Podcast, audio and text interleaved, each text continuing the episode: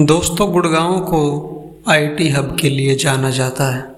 लेकिन यहाँ पर कई सारी ऐसी भी जगहें हैं जहाँ पर कि भूत प्रेतों का साया पाया जाता है।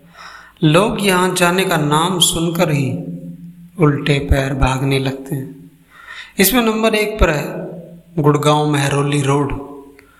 गुड़गांव और महरौली को जोड़ने वाली रोड अपनी डरावनी चीज़ों के लिए फ़ेमस है। इसे गुड़गांव की सबसे डरावनी जगहों में से एक गिना जाता है। दिन के समय तो ये रोड काफ़ी व्यस्त दिखेगा, लेकिन रात में मंजर यहाँ पर बदल जाता है।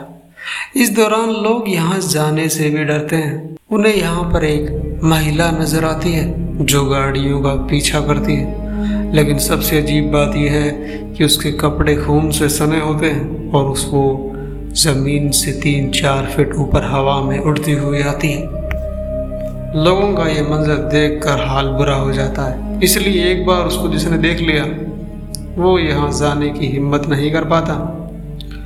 नंबर दो पर है अशोक बिहार फ्लाईओवर।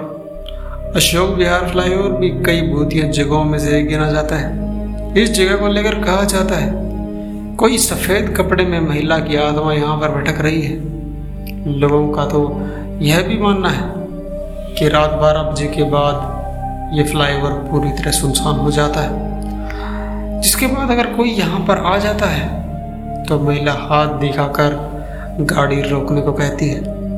मानना है कि महिला के कहने पर जिसने भी गाड़ी रोकी, वो इंसान लापता हो गया। इसके विपरीत अगर कोई गाड़ी नहीं रोकता है तो उसका आगे चलकर एक्सीडेंट भी हो जाता है। इसलिए कोई भी यहाँ रात को जाने से डरता है और अगर चला भी जाता है तो कम से कम गाड़ी तो मत रोकी हो सकता है बच जाए। नंबर तीन पर है सेक्टर नाइन, द्वारका। द्वारका भी अपनी डरावनी चीज़ों के लिए मशहूर है। माना जाता है कि यहाँ पीपल के पेड़ पर एक चुड़ैल रहती है, जो अक्सर रात के दौरान सफ़ेद कपड़े पहन लोगों को डराती है। रात में यहाँ से गुजरने वाले लोगों का कहना है कि उन्हें ऐसा लगता है, किसी ने उन्हें धक्का मारा है या फिर उनको कोई पीछे से देख रहा है। नंबर चार पर है, अरावली बायोडाइवर्सिटी पार्क। ऊपर बताए गए स्थानों के अलावा गुरुग्राम, अरावली बायोडाइवर्सिटी पार्क में बहुत ही अच्छी चीज़ें पाई जाती हैं। ये पार्क महिपालपुर और पालन के बीच मौजूद है।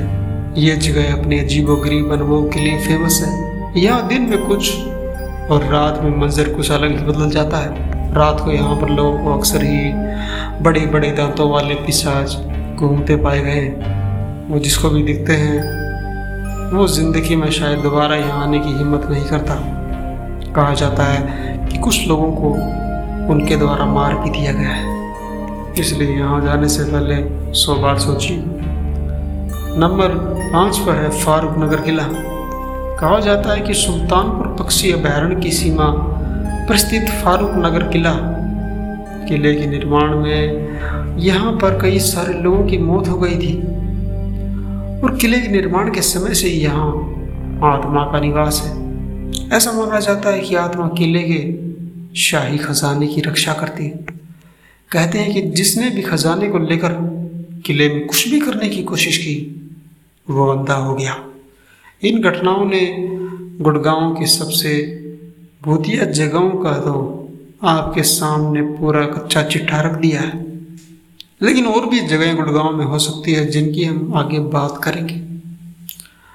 इन घटनाओं ने इस जगह को गुड़गांव की सबसे भूतिया जगह बना दिया है। फारूकनगर किला गुड़गांव का सबसे भूतिया जगह माना जा सकता है, क्योंकि यहाँ पर जो भी अंदर खजाना लूटने की मंशा से जाता है, वो अंधा हो जाता है या फिर उसकी मौत हो जाती है। तो ये थी गुड़गांव की कुछ भूतिया जगह। आपको कैसी लगी कमेंट में ज़रूर बताइएगा।